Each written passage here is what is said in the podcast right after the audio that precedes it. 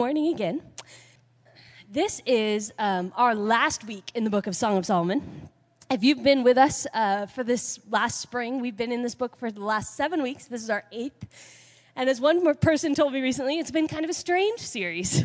Um, we've been talking a lot about love, about sexuality, about uh, intimacy and relationships. And since this book is a poem, it's actually somewhat repetitive. It repeats itself quite often.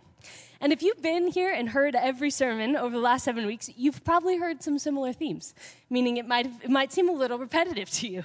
It, I think it might seem a little repetitive to those of us who've been preaching it. But I actually think that's so good. Relationships, love, these themes are huge in our lives, right? This is and we need repetition, we hear, in order to help things sink in. And so, if you feel like things have been a little repetitive, they probably have, but this has been an important part of our sermon series in this book. So, Next week, we will start a new one. It's called Summer Shorts, unofficially, which unfortunately doesn't refer to shorts, although I'm wishing it did because it's warm in here. And uh, it would be nice to wear shorts all summer, and maybe I will. But this is a reference to short books of the Bible in the Old Testament, especially, we're going to actually be looking at a different book every week. So it will be the opposite of what we've done the last eight weeks, and we'll be in a new book every week for the summer. And it should be a lot of fun. We'll start next week with the book of Jonah. Um, but today, we're going to look at the final chapter of Song of Solomon. We're going to see in this chapter that it's kind of a look back at this love story that the, ch- that the book's been telling. And the woman in this love story is the one speaking. And she's sort of reminiscing about the love that they have shared and do share. And so we're going to see if we can learn a little bit more from her on the love that they have and what that power of that love is. And we're going to examine the nature of love from some different angles than we've looked at so far. But before we kind of dive into that, there's a couple things I want to pray for uh, outside of our study this morning. One, our senior pastor, or lead pastor for Northeast, Jack Brace, and my husband, Matt, and a few others from our community uh, are on this bike ride across the state today, and they are finishing today in Spokane. And so we're going to pray for them as they finish. They've raised over $100,000 for world relief to support refugees in the city, which is awesome. Totally and, uh, and they are finishing up this ride today. So it has been hot, as you can imagine, and it has been uh, long. So I, I hope that today feels like a triumph for them. The other thing I would like to lift up in prayer is the shooting that happened at Brettler Place, right down the street from us, um, where Charleena Lyles was killed. We want to lift her family up in prayer. We want to lift that community up in prayer. Um, pretty hard stuff. So we'll pray for them as well. And then we will dive into our text this morning. Let's pray. God, thank you so much for being present with us this morning, God. We feel you in, in this warm heat and in the slight breeze blowing through, God. We know that you are with us, you're present, and you are making yourself known. God, would you make yourself known today in our midst as we study your word? Would you help us to understand more about who you are? God, we thank you for those in our community who have said yes to this big ride across the state. We ask that you'd bless them as they finish today, that God, you would protect them from any heat exhaustion, from any other illness, and that they would all make it to Spokane today. And really, God, feel your pleasure at their using their gifts for your glory. And then, God, we also remember the tragedy in our community that happened this past week. God, we are mourning would, we, would you help us lament and mourn with that family? Would their pain be our pain, God? And then would we cry out to you for justice? God, you are a just and loving God. And so we ask that you'd show us how we can be your agents of justice and love in this community. And we pray for comfort for the family who grieves today, God. In Jesus' name we pray. Amen. All right now about love. We are, uh, like I said, we've been studying a lot about this love story these last weeks, and it's made me reminisce a little bit about falling in love with Matt. And so I want to tell you that story. Uh, when Matt and I first started dating, he's, that's my husband, uh, he and I actually were both in seminary. I was in my se- just starting my second year of seminary, he was just starting his first year. I was also at the time just starting an unpaid internship at Bethany. I was starting, I was working full time or almost full time as an accountant, and I was a full time student. In other words, of all the times in my life, this was the least opportune time to be trying to start to date someone. And I could, I mean, I could barely keep up with the few friends I had outside of school. And here's this cute guy. And he has fixed my bike for me. And he is in love with life. And he and I love all these same things. And even though I'm a really practical person most of the time, and I know I have very little bandwidth for a relationship, all of a sudden, all my free time seems like it should be spent with this guy. And so we start dating, which usually means going on dates at nine o'clock at night after class gets out.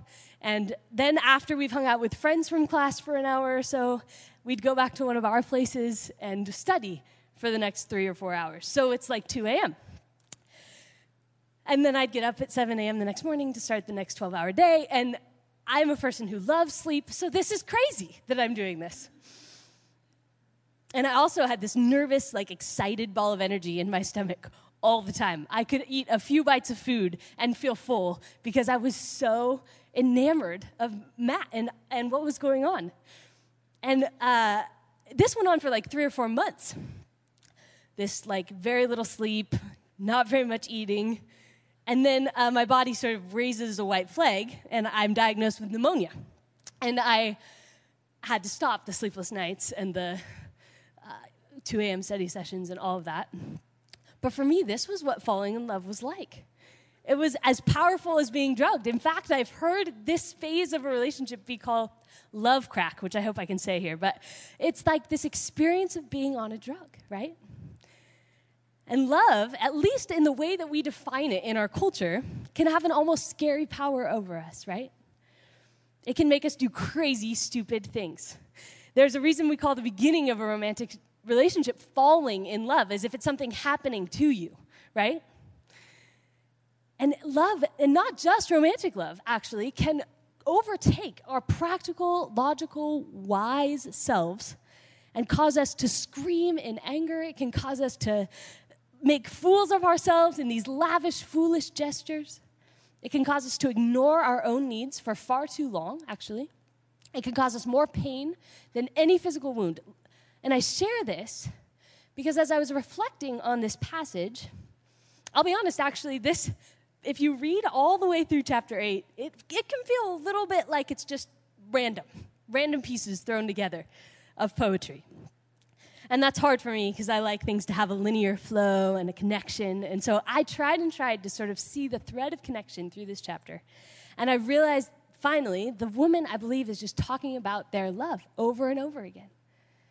And she's talking about a longing to express her love. She's talking about remembering when they first fell in love and how that love has become unbreakable and so strong.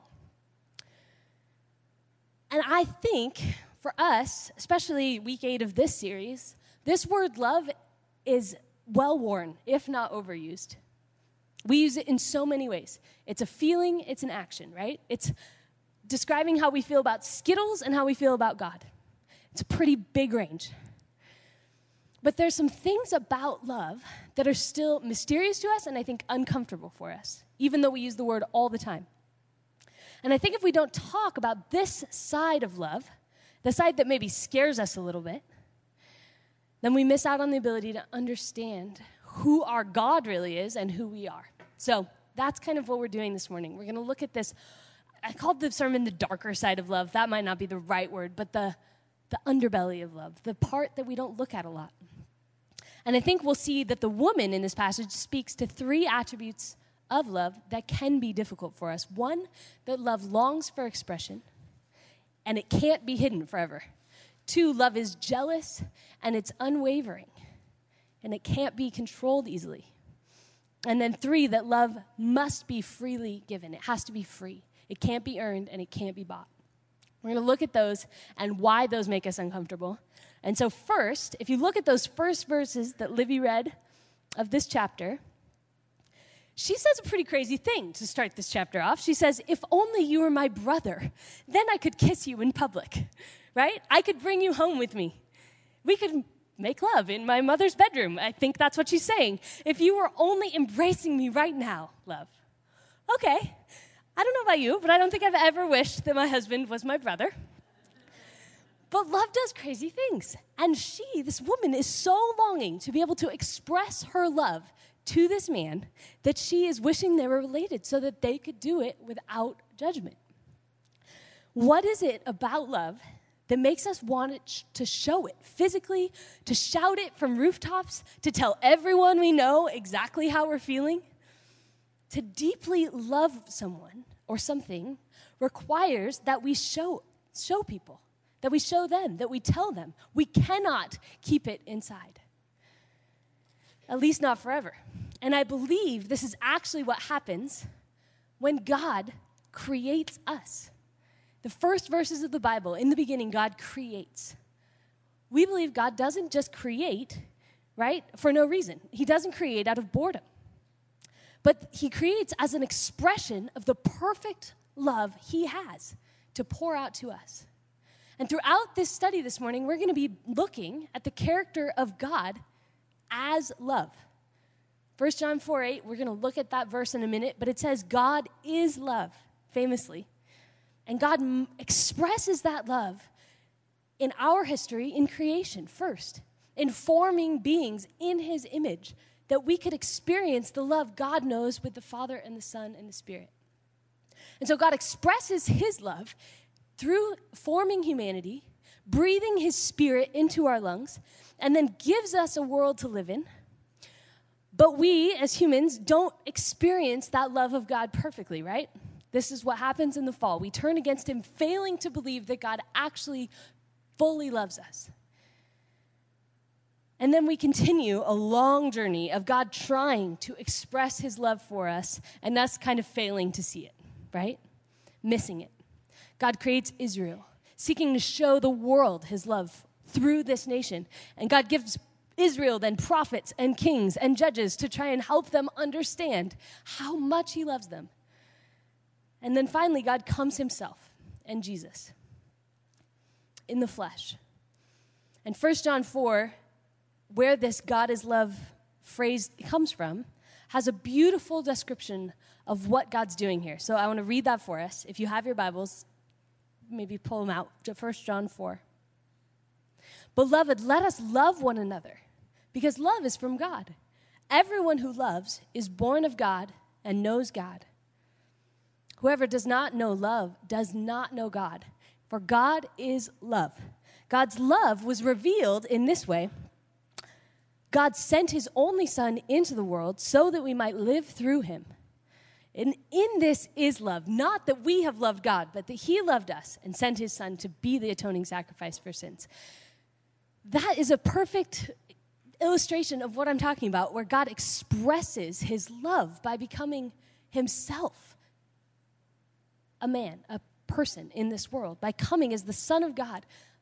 Because love has to express himself, itself, himself, right? Physically, verbally, sometimes in grand, foolish gestures. And I would argue that God entering our universe as a helpless baby is a grand, foolish gesture in, our, in the way we think about it him then taking his life here on earth and walking on two feet and limiting himself in so many ways and using his power to touch lepers, to heal bleeding women, right? To then finally take his two feet and carry two pieces of wood that will kill him down a dusty road. This is our God. And their grand, foolish gestures to show us that he loves us with reckless abandon. And so I want to think for a second about how this actually makes us uncomfortable. Maybe not this story that I just told because we're so familiar with it, but the expression of love in big ways can make us feel uncomfortable. We see two people kissing in public, and what maybe runs through your head, or what do you say to your friend? Get a room, right? Get a room. We see two people holding hands, and immediately we make judgments about what their relationship might be. Even though holding hands is a completely non sexual way of expressing love, we only do that with like the most intimate relationship in our culture. Right?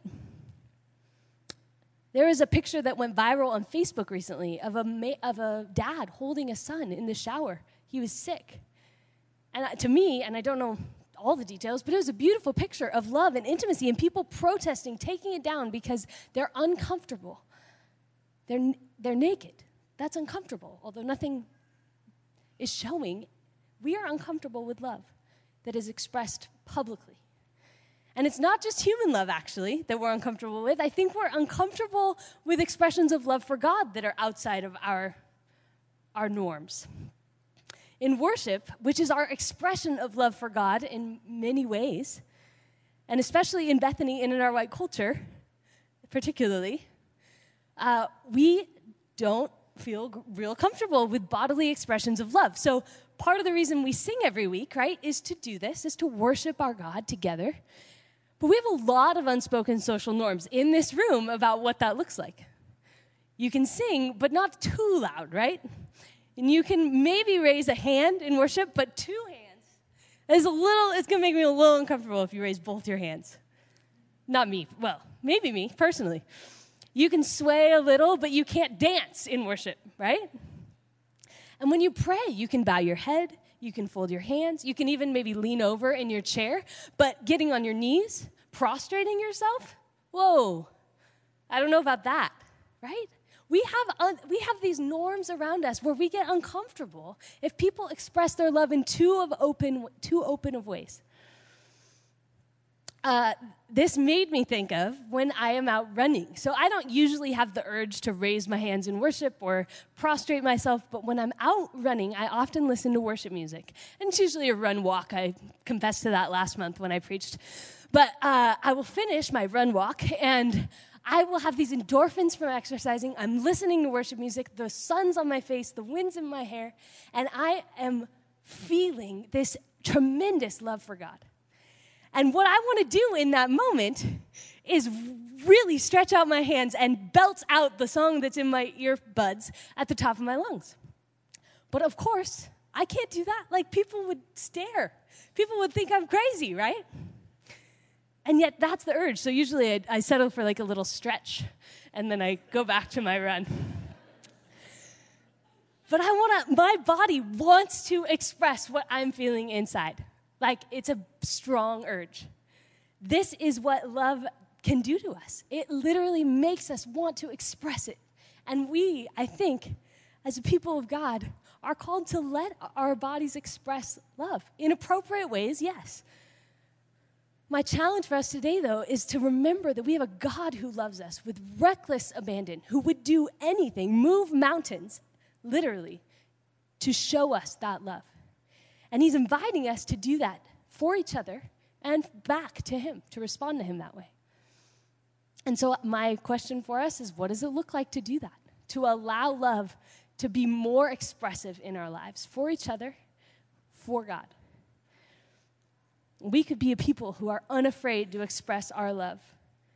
And it could speak volumes to the people in our community. So, that's the first thing that makes us sort of uncomfortable about this thing, this word, love. The second is uh, trickier, actually. And actually, I'm still not quite sure I've got this correct in as I share this with you. So I give you that caveat this morning. But we're going to talk about love as jealous. The next verses we see in Song of Solomon 8, uh, we see the woman talking about how first, of course, she could wishes she could express her love more fully.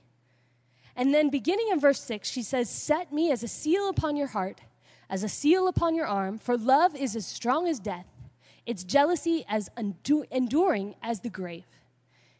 Its flashes are flashes of fire, a raging flame. Many waters cannot quench love, nor can rivers drown it. So she's talking about the strength of their love, and keep in mind it's poetry and she is commenting on this power of love as she's experienced it. And what she says about love is beautiful, and I think it's a little terrifying if we stop and think about it. That love is jealous as the grave, that it's unstoppable as death, is what she's saying. And this brings us to the second truth that I think we'd prefer not to think about about love. Love is jealous, it cannot be easily stopped or controlled. Now, jealousy is a sticky subject, I mentioned. But I want us to look at it because at several points in Scripture, God is described as a jealous God, right? And God even describes himself this way a few times. It's in the, it's in the Ten Commandments as God gives it. And then in Exodus 34, verse 14, Moses tells the people of Israel, You must worship no other gods, for the Lord, whose name is jealous, is a jealous God.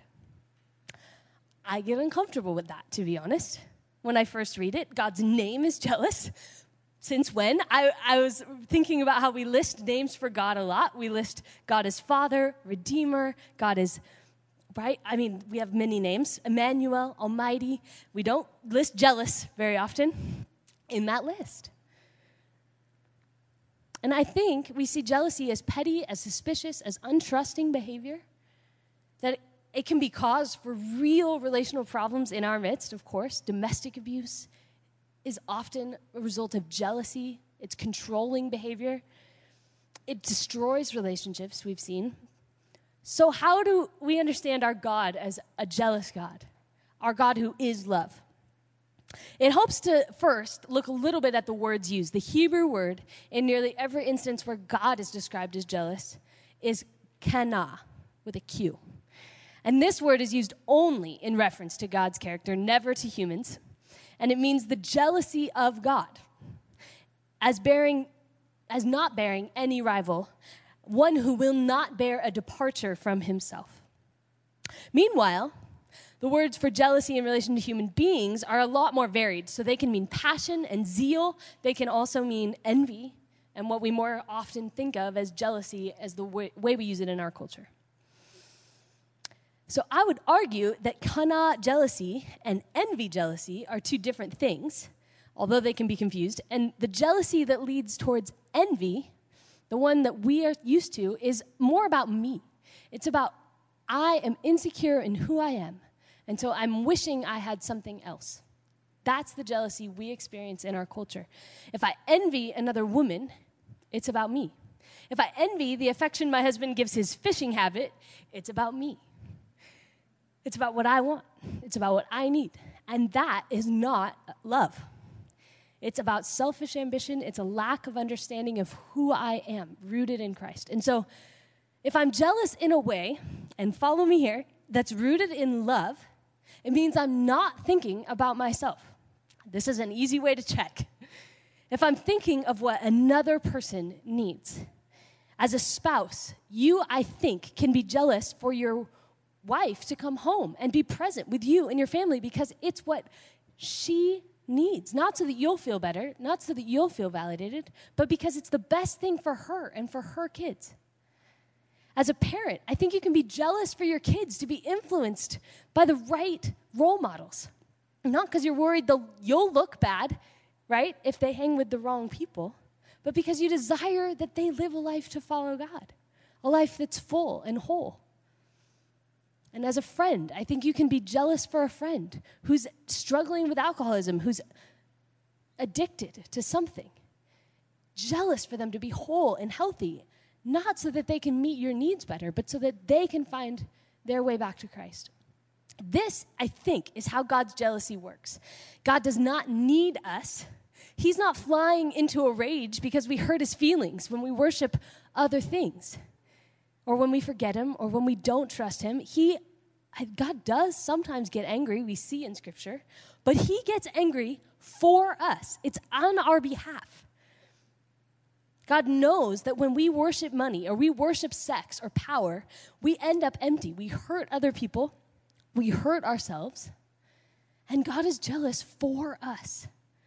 It's not that God's insecure in who He is when we ignore Him. And yet, sometimes that's what we think of when we think of jealousy. He's not wondering whether He's really worthy of love and worship. He knows who He is. God knows that when we break union with Him, our lives will be hollow we will be enslaved to other gods. We will miss out on the love that we're created for. I'm going to use Hosea as an example of God's jealousy. And this is one of the most difficult books in the Bible for me. It's about a prophet that God marry, calls to marry a prostitute who will, he knows will be unfaithful to him in order for the prophet to display to Israel what they have done to God. And in the first chapter, we read that the, he, he follows God's instructions and he marries a woman named Gomer, and then she bears two sons. And the point being that Hosea can't actually know if they're his sons or not. And God has them name these kids. The first kid, he has them name Lo Ruhamah, meaning not loved.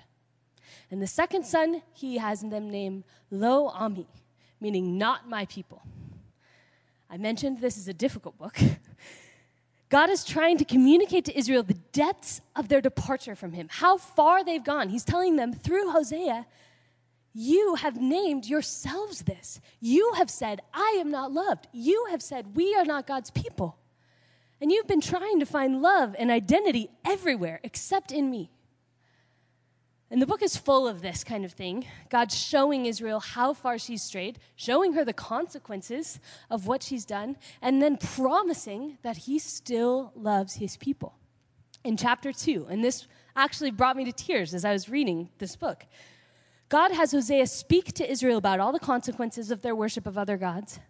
And then he says, But now I'm going to allure her. I will lead her into the wilderness and speak tenderly to her. In that day you will call me husband, not master. I will plant Israel for myself in the land, and I will show my love to the one I called not loved. And I will say to those called not my people that you are my people. And they will say, You are my God. This is a beautiful, if disturbing, picture, actually. When jealousy is rooted in love, it's a jealousy that says, Hey, you are calling yourself not loved, but I want you to know that I love you. You're calling yourself not mine, but I want you to know you're mine, no matter what you do. This is how God's love works towards us, constantly wooing us back to Him, alluring us to believe that we are cherished the way a bride is cherished on her wedding day. And of course, there are many ways we've perverted this. We've perverted jealousy. It's become a way we control people. It's become a way we let fiery rage burn within us and turn us to abuse. We see it perverted into stalking and suspicion. But this is not love. Love is for another, it's not about me.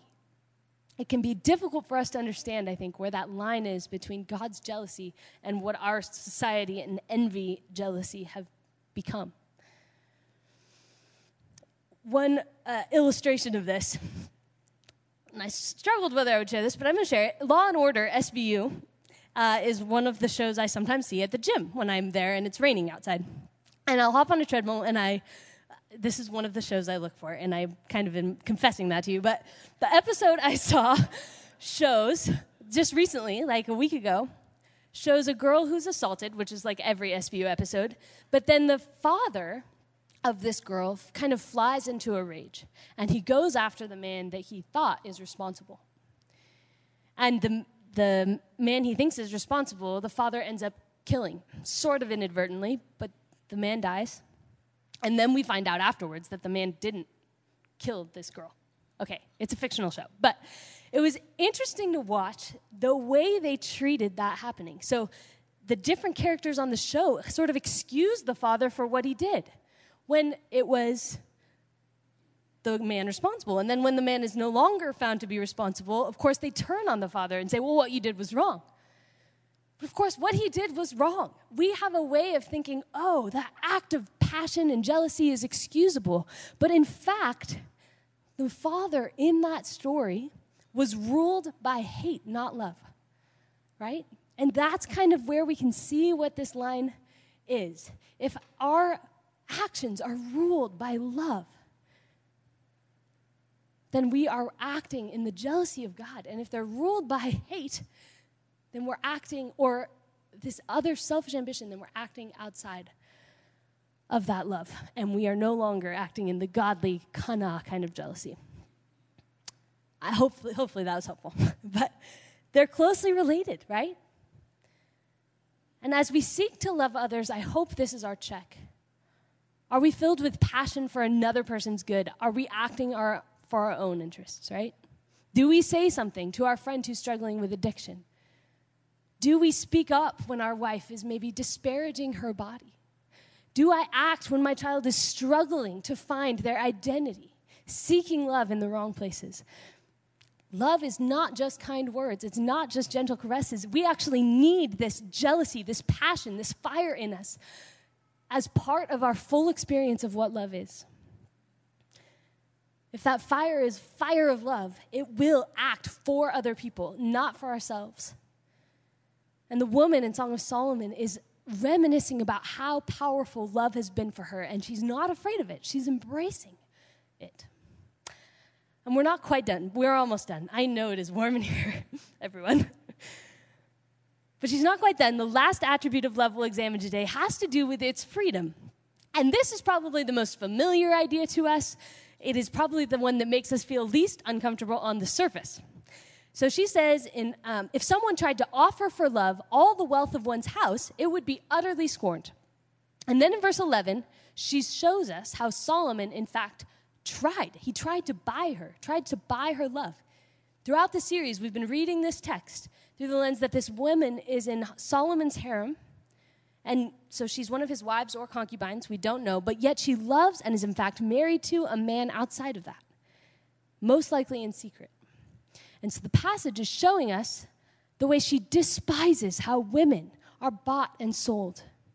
This is where this vineyard analogy came in. Solomon had a vineyard at Baal Hamon. He entrusted the vineyard to keepers, and each was to pay him a thousand pieces of silver in exchange for the fruit. But my vineyard, my own, is, my, is for myself. It's mine to give. You, O Solomon, can keep your thousands. She's saying, You've paid for me, but my love is mine to give. You can't buy it. And this concept that love can't be bought is probably really familiar to all of us. I had the can't Buy Me Love song running through my head from the Beatles this past week. And we know this, right? There's uh, lots of songs about it. And yet, I'd argue that practically speaking, we actually are trying to do it all the time. We're trying to buy love, we're trying to earn love. I grew up in a wealthy suburb of Portland, one of the wealthiest, Lake Oswego, Oregon. And my family was not poor by any means, but we were on the low end of the spectrum for Lake Oswego. And I vividly remember being in high school and being very aware of the clothes everyone wore, and particularly North Face fleece jackets. Super in. Everyone had one, of course, in the Northwest, right? But to me, everyone who was anyone had a North Face fleece jacket. And it was like one type specifically. And to be liked, to be accepted, I needed one of those jackets. I knew it. I knew that would help, right? But of course, they cost like $150, and my parents, understandably, did not think that was a very wise way to spend money. And they're right. But I hated not having one. Finally, I think my junior year, I got one for Christmas that was like last year's model and lavender pastel color because it was on sale, right? And I remember getting it and being torn between being grateful and being like, yeah, this is just not, it's not going to work. This isn't the right, right kind. It's just not quite it. Ridiculous. I know. This is a ridiculous story. We probably all have one, maybe.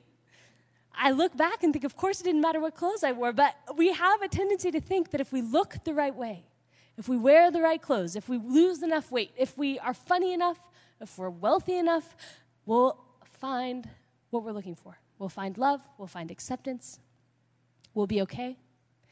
And we think we know that we can't buy this love, but many of us are, are trying to earn it all the time. And we're trying to earn it from anyone or someone specifically. And this is, I think, why it is so hard to accept God's love for us in the way that He offers it. Because we're so used to operating this way, we're so used to earning love from people or thinking that we are, that we try to earn God's love. We try to come to worship and say, I'm gonna, I'm supposed to do this, so I'm gonna come to worship. I'm supposed to serve at the community meal because that's what God wants from me. We never say no to anything, some of us. Because God wants us to be involved with our church and our neighbors and to serve and to work hard and to make sure our kids are well fed and we're eating organic and we're working out every day and we do it all. And we're exhausted and we're still doing it.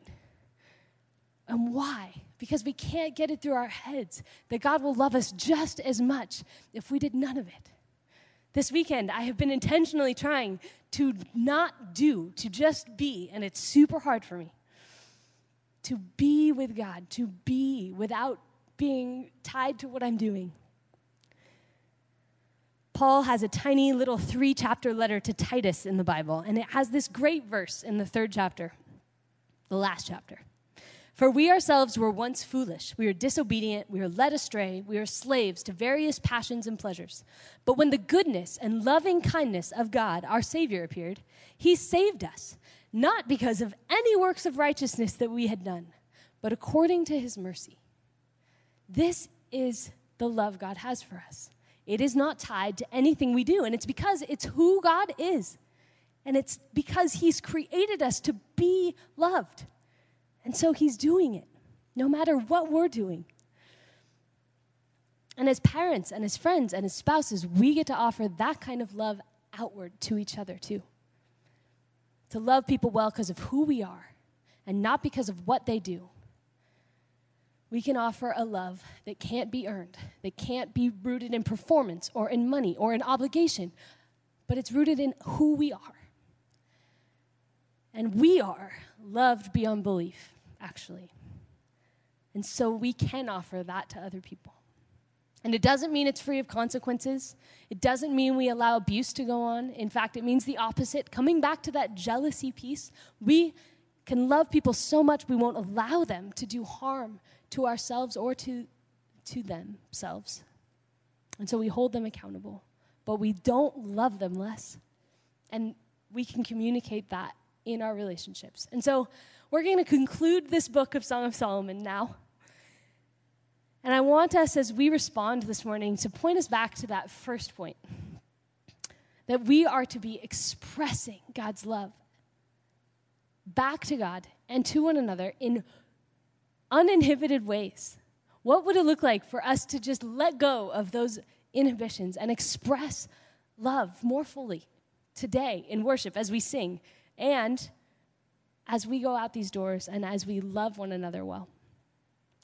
That's my challenge for us this morning. Let's pray and continue in worship. God, thank you for this book that we have of Song of Solomon in our scriptures. Thank you, God, that it has shown us so much about the love you have for us, that we are beloved.